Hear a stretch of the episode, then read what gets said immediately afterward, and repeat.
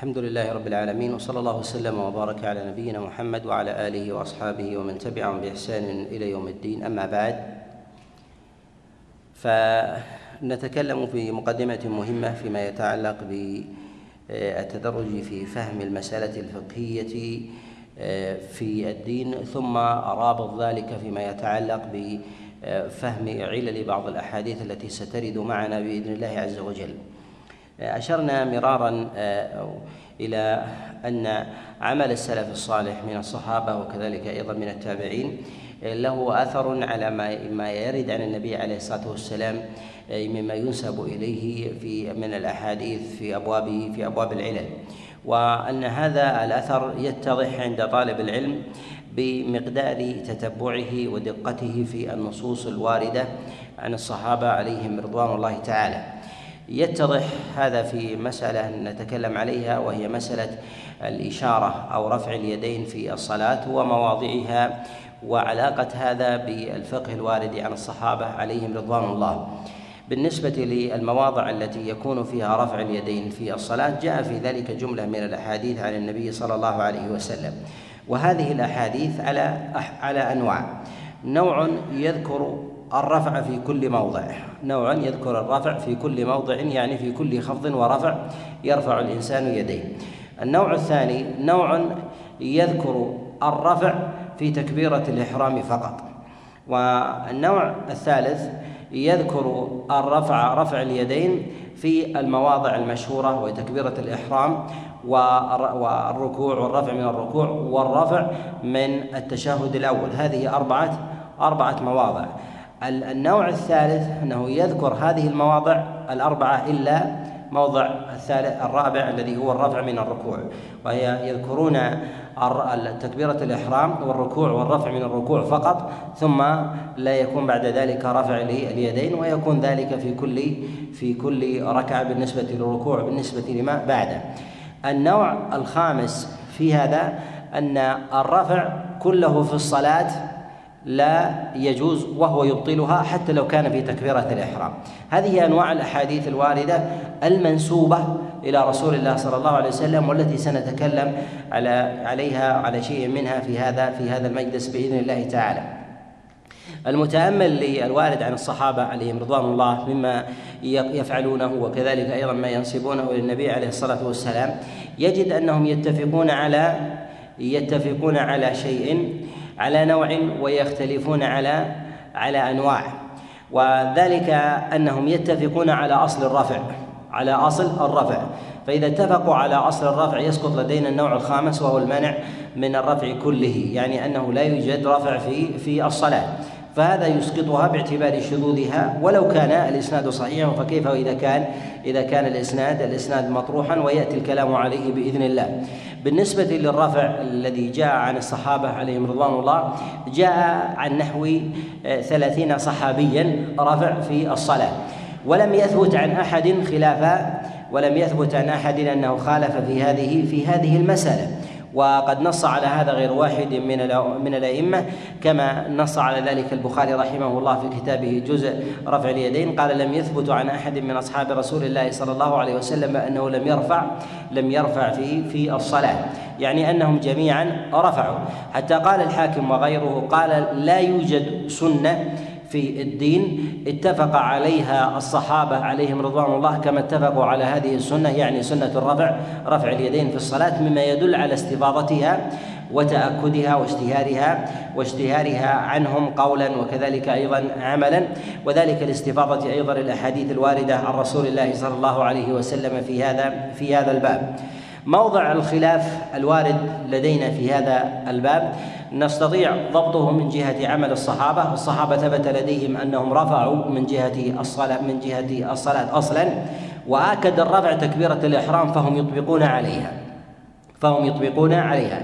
يجمع الصحابة عليهم رضوان الله على تكبيرات على تكبيرة الإحرام من جهة الرفع رفع اليدين فيها.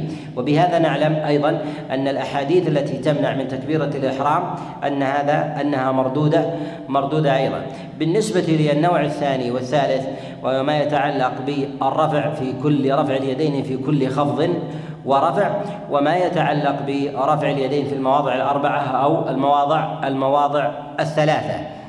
نجد أن من يقول بتكبيرة الإحرام أنه يكون في تكبيرة في في آه، في الرفع أنه يكون في تكبيرة الإحرام فقط نجد أن هذا القول هو قول مدرسة فقهية معينة وهي أهل الكوفة وهي أهل الكوفة لديهم القول بهذا وأنهم يقولون برفع اليدين في تكبيرة الإحرام فقط ولا يقول بهذا من المدارس الفقهية وإن وجد من الآحاد وإن وجد من الآحاد لا يوجد مدرسة فقهية تقول بقول الكوفيين في هذا.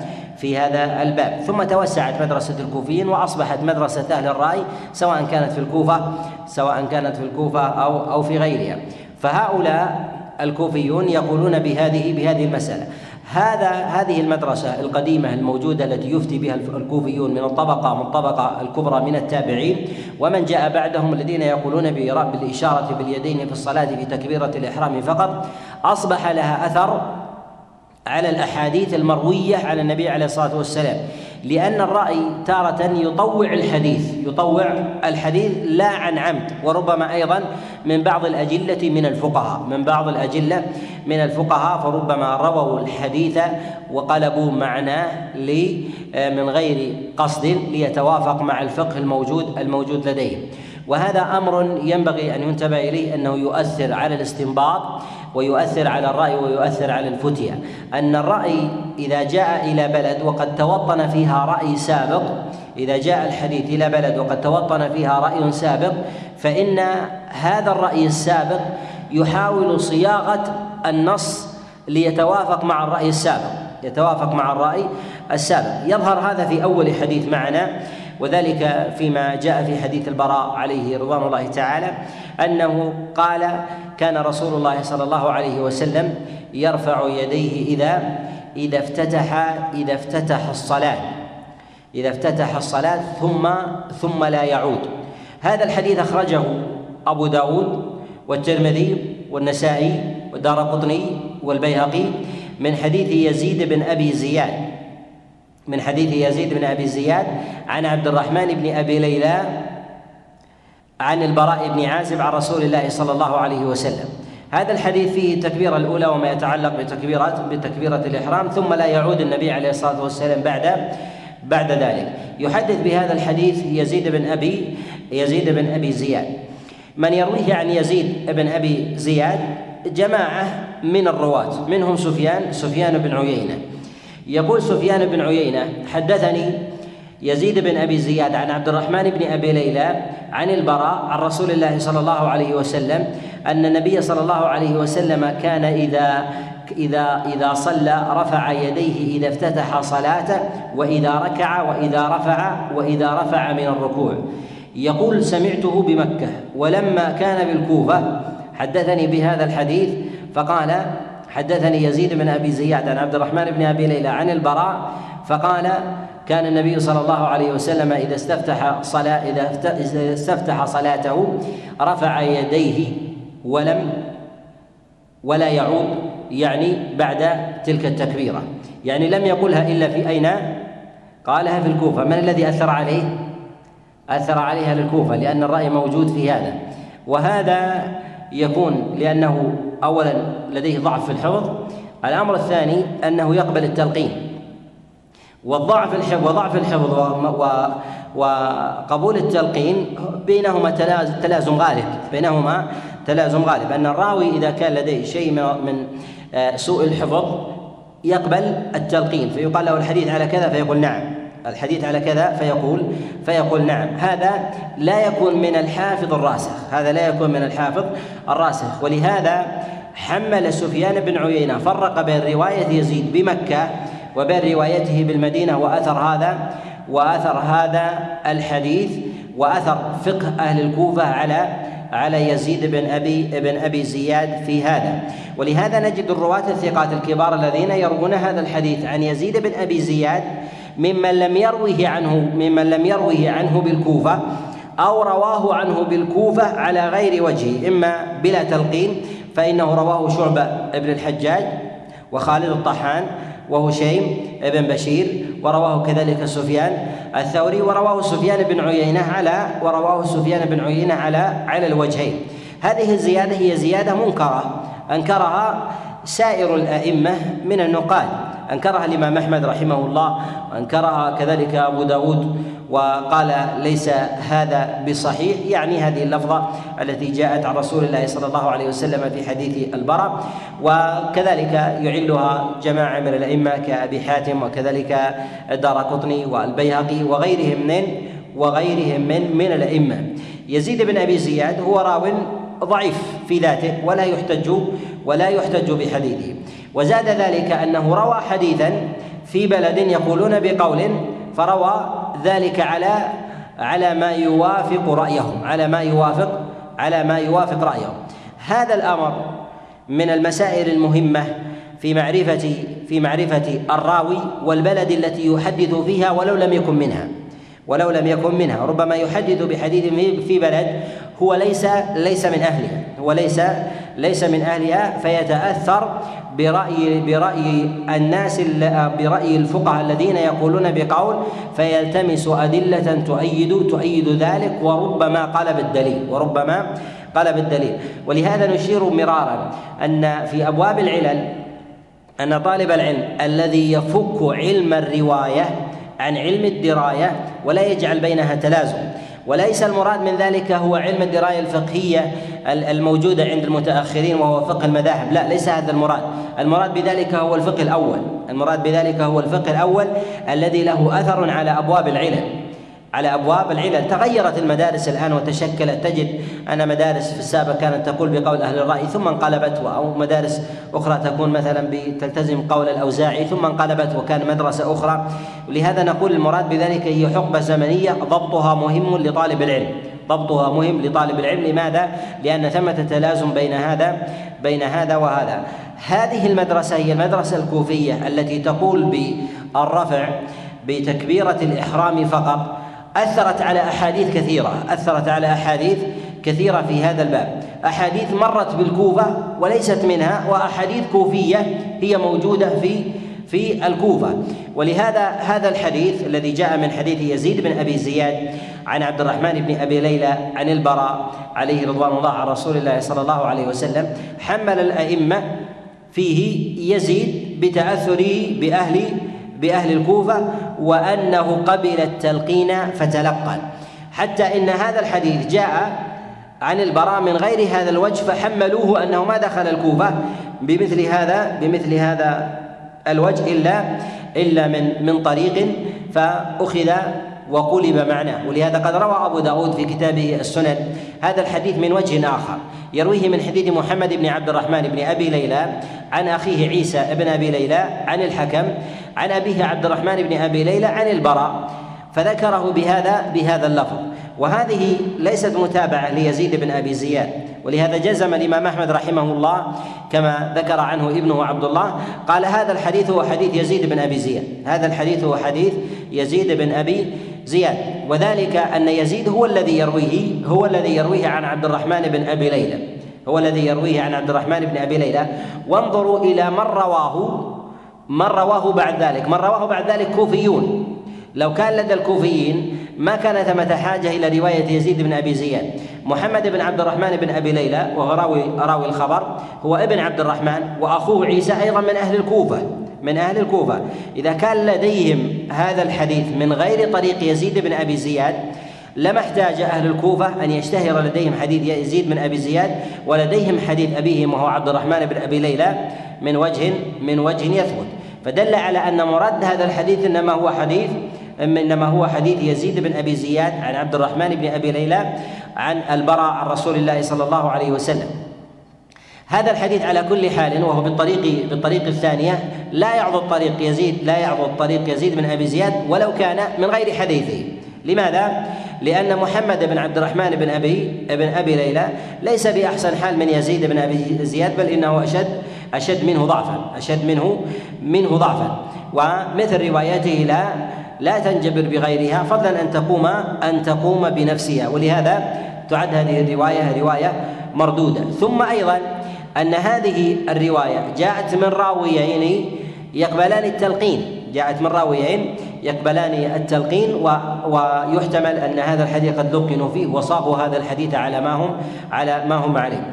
ولهذا يتضح أن أحيانا بعض الأحاديث يكون اسانيدها ثقات كبار رواة كبار يروون حديثا عن رسول الله صلى الله عليه وسلم ثم يقلبون يقلبون معناه وفق تلك المدرسة ولو كان الراوي ثقة ولو كان الراوي ثقة يتأثر بالفتية التي موجودة التي توجد توجد عندهم. فيجزم العلماء للترابط الفقهي بين المدرسة وبين الرواية على وجود على وجود العلة. ولهذا جاء في بعض الأحاديث في هذا عن عبد الله بن مسعود مرفوعا ويأتي الإشارة الإشارة إليها بإذن الله بإذن الله تعالى. يتضح هذا الأمر مزيدا في الحديث الثاني وهو حديث عبد الله بن مسعود عليه رضوان الله أنه ذكر صلاة رسول الله صلى الله عليه وسلم فقال افتتح النبي صلى الله عليه وسلم صلاته ثم ثم كبر. قال ثم لا يعود. حديث عبد الله بن مسعود عليه رضوان الله عن رسول الله صلى الله عليه وسلم. ظاهر الإسناد الصحة يرويه الإمام أحمد وكذلك أبو داود ودار قطني وغيرهم من من الأئمة. هذا الحديث حديث عبد الله بن مسعود يرويه عبد الرحمن بن الأسود عن علقمة عن عبد الله بن مسعود عن رسول الله عن رسول الله صلى الله عليه وسلم. يرويه عن عبد الرحمن بن الأسود عاصم بن كليب. وعاصم بن كليب يرويه عنه سفيان الثوري. هذا الإسناد ظاهره ظاهره الصحة يرويه عن سفيان الثوري وكيع ويرويه عن وكيع أحمد ويرويه جماعة أيضا عن وكيع بن الجراح غير الإمام أحمد ويرويه أيضا عن سفيان جماعة من الرواة يروونه عن سفيان عن سفيان الثوري وذلك كرواية معاوية بن هشام والأشجعي كلاهما عن سفيان الثوري فإنهم يتابعون في ذلك وكيع وكيع بن الجراح. ويروى أيضا من غير طريق سفيان الثوري يرويه ابن إدريس عن عاصم بن كليب عن عبد الرحمن بن الاسود عن علقمة عن عبد الله بن عن عبد الله بن مسعود عن رسول الله صلى الله عليه وسلم. هذه الطرق إذا أراد الإنسان ينظر إليها يجد أنها كوفية يجد أنها أنها كوفية. اعتماد أهل الكوفة على مدرسة عبد الله بن مسعود. أخذ علقمة لهذا. عبد الرحمن بن الأسود في روايته أيضا عن علقمة عاصم بن كليب في روايته عن عبد الرحمن بن الأسود. سفيان الثوري الذي عليه يدور هذا الحديث. الأئمة يكادون يطبقون على أن هذا الحديث بهذه الزيادة مردود. بهذه الزيادة مردود. أين موضع العلة؟ أين موضع العلة؟ وقع عند العلماء نوع من التباين في إلحاق الوهم في هذا. أين الوهم؟ أين يوجد؟ وهؤلاء ائمه أبو حاتم يقول كما في كتابه العلل يقال أخطأ سفيان الثوري في هذا الحديث. أخطأ سفيان الثوري في هذا الحديث. تحميل سفيان الثوري مع جلالته. سفيان الثوري مثله. نعم. هذا الأصل. الأصل انه لا يخطئ. لكن أنا أريد أن أنبه في أبواب العلل أن المدرسة الفقهية السائدة أحيانا تؤثر على على القوي أحيانا تؤثر على القوي في قلب الرواية. فكيف بقلب الرأي؟ قلب الرواية فكيف بقلب؟ بقلب الرأي. ولهذا سفيان الثوري رحمه الله حمله بعض الأئمة هذه الرواية. سفيان الثوري سفيان بن سعيد بن مسروق الثوري الكوفي من أهل الكوفة ومن أئمة وأجلة وأجلة الكوفيين ومن حفاظ وحفاظ الدنيا ليس من حفاظ الكوفة لكنه أيضا ينزع منزع أهل الرأي والكوفة وإن كان من أهل الأثر في أبواب في أبواب كثيرة مسائل الدين مسائل ما يتعلق في خاصة في أصول الديانة وفروعها والمسائل العظام لكن في مسائل الرأي ينزع في كثير من الفروع منزع منزع أهل أهل الرأي. حمل هذا حمل هذا حمله بعض الأئمة هذا. ومن الأئمة من تهيب منزلة سفيان وحمله لوكيع وكيع بن الجراح. حمله لوكيع ابن الجراح كما جزم بهذا الإمام أحمد رحمه الله. وكذلك ابن حبان كما في كتاب الصلاة. له رسالة كتاب له كتاب في الصلاة جمع فيه سنن النبي صلى الله عليه وسلم حمل فيه وكيع ابن الجراح. حتى قال الإمام أحمد رحمه الله وكيع لا يأتي بالحديث على وجهه يعني ربما وربما زاد زاد فيه. لكن هذا يشكل أن الحديث جاء من غير طريق وكيع عن سفيان الثوري. جاء من غير طريق وكيع عن سفيان عن سفيان الثوري. ورواه عن وكيع. جماعة أكثر الرواة لا يذكرونه وبعض الرواة عن وكيع يذكره. يرويه نعيم بن حماد الخزاعي ويحيى بن يحيى عن وكيع ويذكرون هذه هذه الزيادة ويذكرون هذه هذه الزيادة. وأكثر الرواة على على عدم ذكرها على عدم ذكرها عن وكيع. يروى هذا الحديث من وجوه أخر عن سفيان الثوري أيضا من غير رواية وكيع وتذكر هذه تذكر هذه هذه الزيادة. سواء حملنا وك سواء حملنا سفيان أو حملنا من قبله أو حملنا من بعده فإن التأثر في ذلك إنما هو لفقه البلد إنما هو لفقه البلد. هذا هو الأصل سواء ألحقنا العلة بهذا أو ألحقناها بهذا أو ألحقناها بهذا. لهذا ذكرنا تلك المقدمة ابتداء أن طالب العلم إذا أراد أن ينظر في مسألة من المسائل من مسائل الدين ومسائل الأحكام أن ينظر إليها ابتداء من جهة من جهة العمل من جهة عمل الصحابة وأقوالهم. بحيث يستطيع أن يعرف وان يشكل المدارس. يجد أن عبد الله بن مسعود له قول في هذه المسألة عند أهل الكوفة. بدأ هذا القول من بدأ هذا القول من هناك وأخذ يتشكل. الأحاديث تكون معتدلة. فإذا دخلت الكوفة تغيرت. فإذا دخلت الكوفة تغيرت. وتجدها عند غير الكوفيين على منحى على منحى آخر. التأثر في هذا إذا لم تربطها بالمدرسة الفقهية الموجودة في ذلك البلد ربما ربما فات عليك وربما تقول بتقوية هذا الحديث. يوجد من المحدثين المتأخرين من ينظر في هذه الرواية وكيع عن سفيان الثوري عن عاصم بن كليب عن عبد الرحمن بن الأسود عن علقمة عن عبد الله بن مسعود عن النبي عليه الصلاة والسلام ويتهيبها ويقول بصحة هذا ويعمل به ويعمل به. ولهذا تجد مدرسة أهل الرأي إلى اليوم إلى اليوم لا يرفعون أيديهم إلا في تكبيرة الإحرام وهم الأحناف. لا يرفعون أيديهم إلا بتكبيرة الإحرام ويقولون بتصحيح هذه الأحاديث التي يطبق حفاظ الدنيا على ردها. يطبق حفاظ الدنيا الأوائل على على ردها وأنها وأنها غلط وأنها غلط وان إنما التأثير إنما وقع في ذلك وبسبب هذه المدرسة. لهذا أقول إنه ينبغي لطالب العلم إذا أراد أن ينظر في في حديث من الأحاديث كحال حديث عبد الله بن مسعود هذا ينظر في المسألة الفقهية الواردة فيه. ما هي المسألة الفقهية الواردة فيه؟ بعيدا عن عبد الله بن مسعود والرواة عنه بعيدا عن باب الرواية. ينظر إلى هذه المسألة ثم يقوم بالرجوع إليها في الدين عامة. ما عمل الصحابة في هذا؟ هل أطبقوا على مثل هذا الأمر؟ على ماذا يتفقون؟ ثم ينظر في المدارس ينظر في المدينة وفي مكة وفي مدرسة الشام ومصر واليمن وخراسان وغير ذلك. ثم ينظر في مدرسة التي تقول بهذا الحديث. أين هي؟ ينظر إليها في هذا البلد هي التي تقول بهذا الحديث. يربط بين تسلسل المدرسة في هذا في هذا البلد وبين رواة وبين رواة الحديث. رواة الحديث. وما الذي جعل أهل هذا البلد ينفردون بمثل هذه الروايات التي لا توجد عند غيره لا توجد عند عند غيرهم. يبدأ يتضح لطالب العلم مسألة الترجيح في أبواب الفقه البعيدا عن مسألة الرواية الترجيح في مسائل الفقه ويكون لديه ملكة في هذا الأمر. الأمر الثاني يكون لديه قوة ويستوضح ذلك لديه ظاهرا في مسائل إعلال متن لا يعله غيره.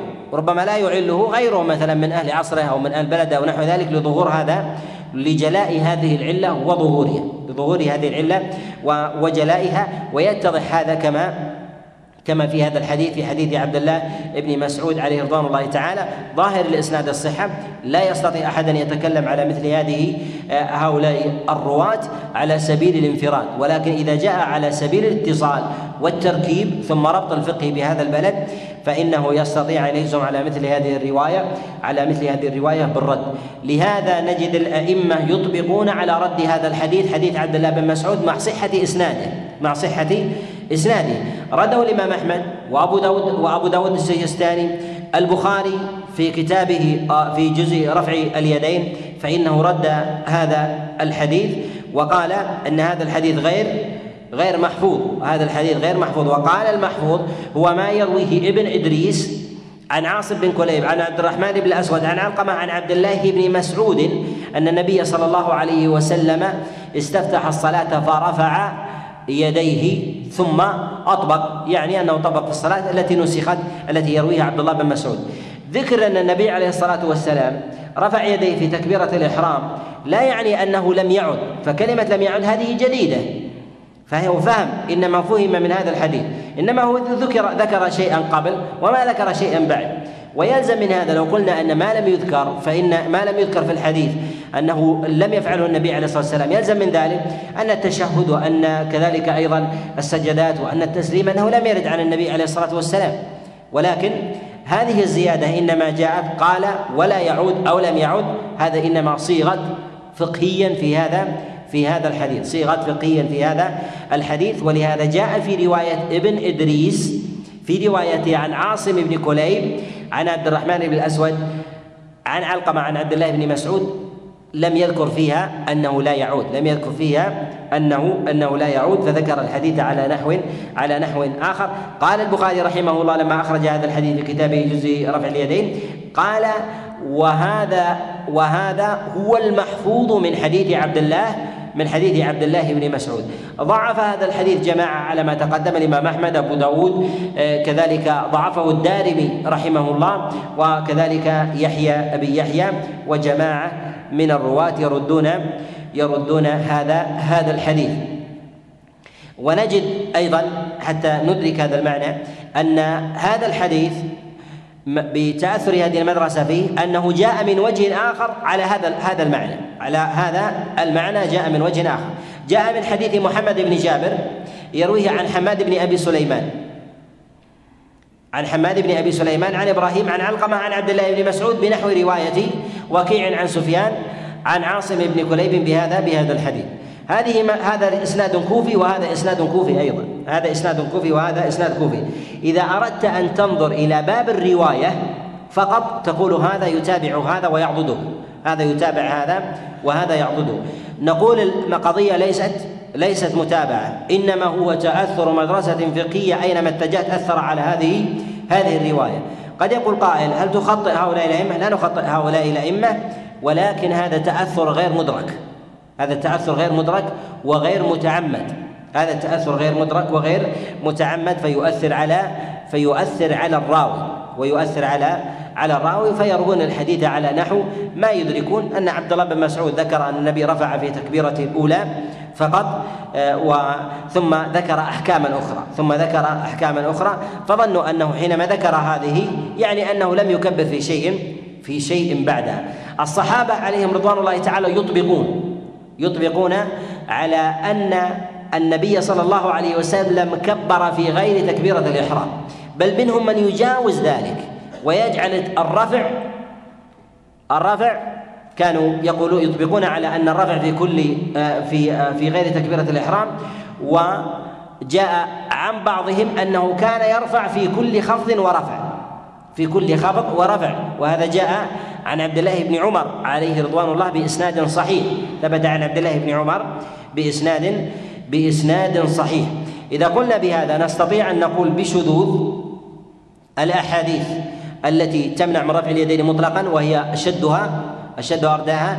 الأمر الثاني أن نقول بالتي تقول بأن الرفع فقط هو في تكبيرة الإحرام. أيضا هذا قول شاذ والأحاديث الواردة في هذا الشاذه لمخالفتها للعمل. الوارد عن الصحابة عليهم رضوان الله تعالى وأيضا لعللها الإسنادية وكذلك أيضا في كلام النقادي النقادي النقادي عليها ونأتي إلى معنى آخر وهو في تكبيرة تكبيرات الإحرام في كل خفض ورفع. في كل خفض خفض ورفع. أضعف الأقوال الذي يمنع من الرفع مطلقا ثم يليه مرتبة من جهة الضعف الذي يقول الرابع تكبيرة الإحرام فقط والذي يقول به الكوفة. ثم يليه بعد ذلك الذي يقول بالرفع في كل موضع. الذي يقول بالرفع في كل موضع يعني في السجود وفي غيرها.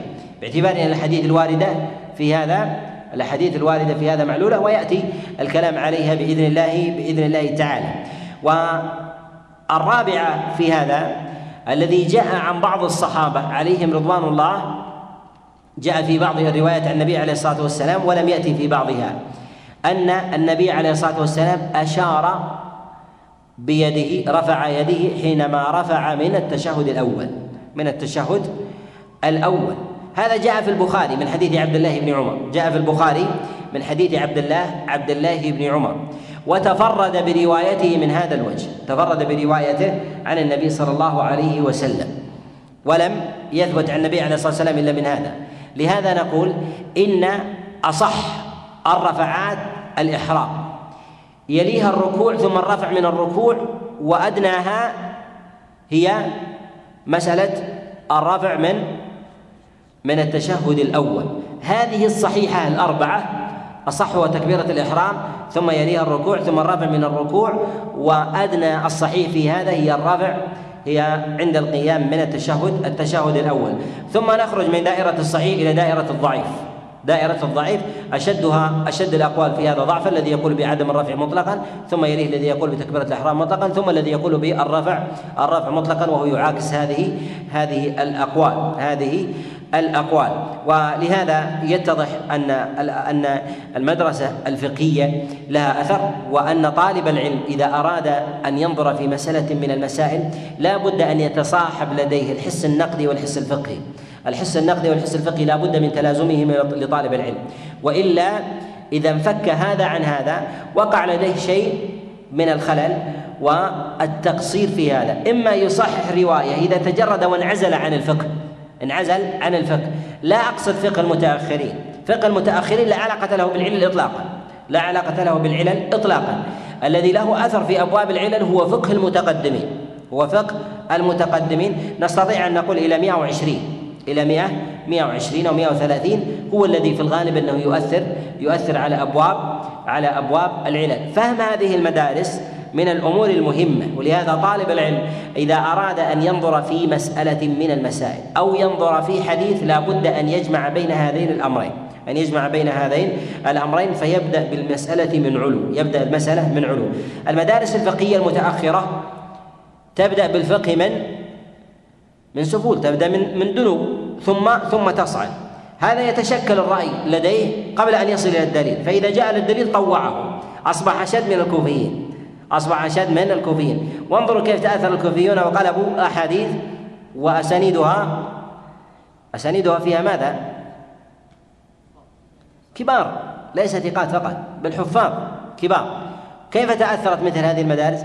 فكيف لا تتأثر مدرسة بعد ألف وأربعمائة سنة ولهذا إذا أخذت تبحث مسألة ثم نظرت فيها في كلام شيوخ أهل بلدك وتشربت في مثل هذا الأمر ثم على ضوء هذا أخذت تأخذ الحديث من الأسفل. ماذا ستفعل؟ إذا كان أهل الكوفة طوعوا الحديث بانحناءه يسيرة ماذا ستفعل به أنت؟ ستلويه ليا كامل. لماذا؟ حتى حتى يتوافق مع مع القول الذي الذي الذي يقول به أهل أهل البلد. وأولئك هم أصحاب زكاة ورواية وجلالة وأئمة من جهة من جهة الحفظ والرواية. أئمة الحفظ والرواية. لا يمكن أن يقال أنهم يقلبون حديث ويغيرونه ويتعمدون آه، شيء من هذا من هذا القبيل. لا يمكن أن يقال هذا ولكن يقولون لهذا تجد الأئمة يحترزون حينما ينسبون الخطأ لمثل هذا. يقول لهذا أبو حاتم رحمه الله لما جاء لهذا الحديث في في كتاب العلم قال يقال جعل المسألة قول يعني كان شخص آخر تهيبا لي لمقام سفيان الثوري لجلالته وإمامته في باب في باب في باب الرواية.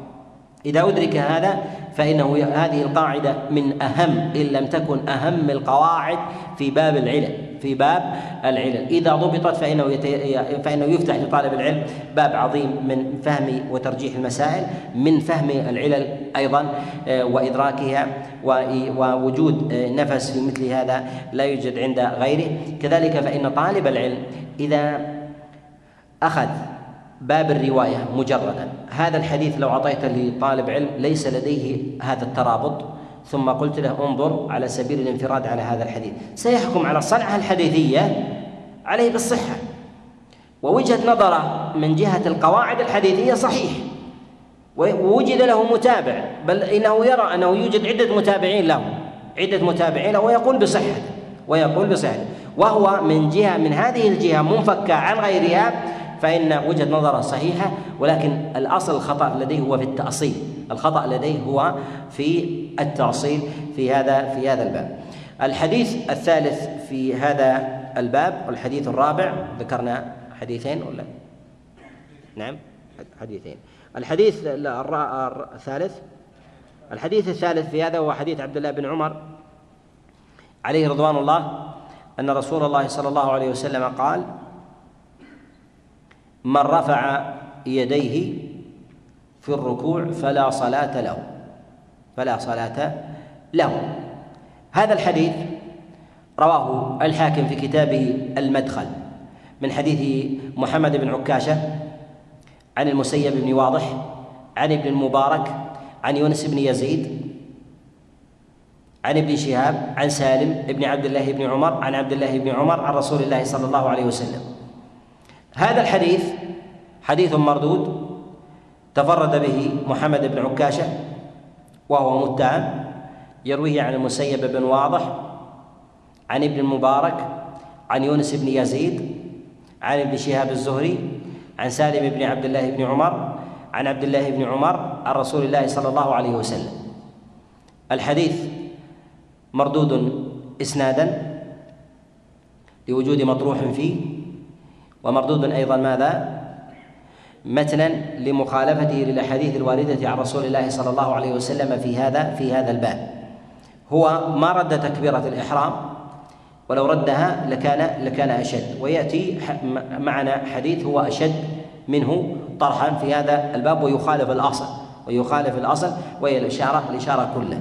هذا الحد هذا هو قال من من آه من رفع يديه في الركوع فلا صلاة فلا صلاة له. ذكر الركوع ما ذكر تكبيرة تكبيرة الإحرام. إذا هو يخالف كل الأحاديث الواردة في الصحيحة فيما يتعلق برفع اليدين من تكبيرة في في الركوع وكذلك أيضا في الرفع من الركوع. ولو كان إسناده صحيحا والراوي له صدوقا لا كان كان مردودا لكان لكان مردودا وذلك لأمور. منها منها اولا التفرد في هذا الباب منها المخالفة لمن هو أوثق أوثق منه. كذلك أيضا تفرد مثل الحاكم في كتابه المدخل في في إخراج مثل هذا مثل هذا الحديث. إخراج مثل هذا الحديث أمارة أيضا على رده. وذلك أن الأئمة عليهم رحمة الله في أمثال هذه الروايات التي تتعلق بأحكام الدين والعبادة في العبادة فإنها فإنهم لا يدعونها لا يدعون لأن لابد أن تمر تمر عليهم وهم كالمنخل. إذا إذا تركوا شيئا لا بد أن يكون فيه فيه شيء. لا بد أن يكون فيه شيء. لما جاء من بعدهم من الرواة أرادوا أن يبحثوا عن أحاديث غير موجودة عند عند الأوائل. فوجدوا أمثال هذه الأحاديث الساقطة. أمثال هذه الأحاديث الساقطة ثم أخذوها ونقلوها. أخذوها ونقلوها كنوع من حب الزيادة الفطرية ونوع أيضا من حفظ ولو الشاذ. ولو الشاذ في هذا بحيث يعرف يعرف النقل في مثل هذا الأمر الشاذ وغير ذلك. والذي أرى ان أن الأئمة الذين جاءوا بعد طبقة الرواية لو تركوا الأحاديث المرفوعة عن النبي عليه الصلاة والسلام التي تركها الأوائل في المسائل الظاهرة لا التي تعمد تعمدوا تركها مما لا علاقة لها بالأحكام. لو تركوها لكان اخير لكان أخير. لأن يعني مثلا هذا الحديث وش حاجتنا فيه؟ في محمد بن عكاشة له مسيب واضح في مثل هذا الحديث أن من رفع يديه في الركوع فلا فلا صلاة له. يشغل الناس بالنقد والبحث عن علة وما ترك أولئك الكبار في مثل هذه المسألة في مسألة الصلاة إلا إلا لأنه مردود إلا لأنه مردود. هؤلاء الأئمة لهم وجهة نظر و رحمهم الله وهم أئمة أجلة لا شك أنهم مجتهدون مأجورون. ولكن أريد أن أنبه أن ثمة مصنفات تتعلق بمسائل الأحكام تتعلق بمسائل الأحكام. تركها الأئمة عمدا تركها الأئمة عمدا.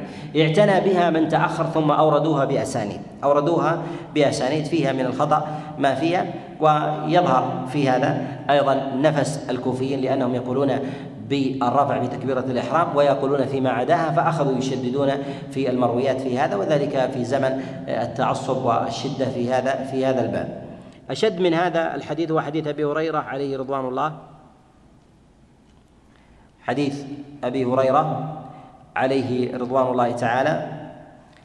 أن رسول الله صلى الله عليه وسلم قال من رفع يديه في الصلاة فلا صلاة له. يعني كلها حتى تكبيرة الإحرام. هذا لم يقل به أحد مطلقا. لم يقل به أحد مطلقا. هذا الحديث الغريب أنه جاء بنحو الإسناد السابق. يرويه المأمون بن أحمد وليس محمد بن عكاشة يرويه المأمون بن أحمد عن المسيب بن واضح. التقيا الآن. عن المسيب بن واضح.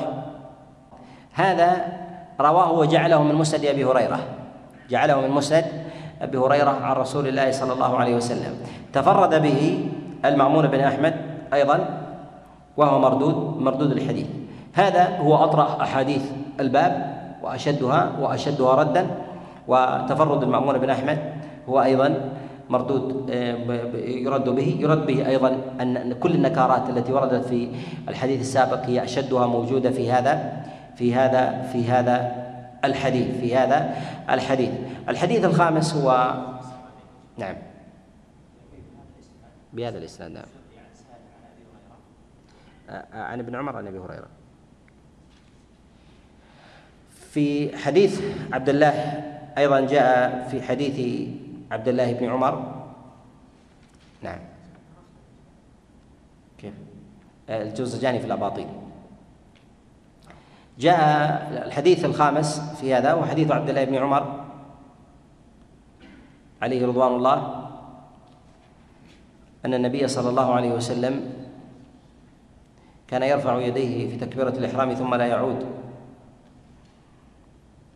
هذا الحديث جاء من حديث مالك بن أنس يرويه عن مالك يرويه عن مالك بن أنس عبد الله بن عون الخراز. هذا الحديث موضوع. هذا الحديث موضوع. وسبب وضعه أنه تفرد به عبد الله بن عون عن مالك وهو متهم في هذا الحديث. كذلك أيضا فإنه لا يروى هذا الحديث عن مالك بن أنس بأي وجه من الوجوه مع كثرة حديثه وكثرة أصحابه. كذلك أيضا من علله أن هذا الحديث يخالف فتيا عبد الله بن عمر وفعله. عبد الله بن عمر ألم يرد عنه أنه كان يكبر في كل خفض ورفع؟ نعم. وهذا الحديث يقول إنه لا يكبر إلا لا يكبر إلا في تكبيرات في تكبيرة الإحرام في تكبيرة الإحرام وهذا يخالف مذهبه أعلاه وأدناه أعلاه من جهة التكبير في كل خفض ورفع وأدناه من جهة تكبيرة الإحرام والركوع والرفع والرفع من الركوع وكذلك أيضا الرفع من أو القيام من التشهد التشهد الأول. حكم عليه بالوضع جماعة. حكم عليه البيهقي رحمه الله والحاكم وغيرهم نتوقف عند هذا الحد. والله أعلم وصلى الله وسلم وبارك على نبينا محمد.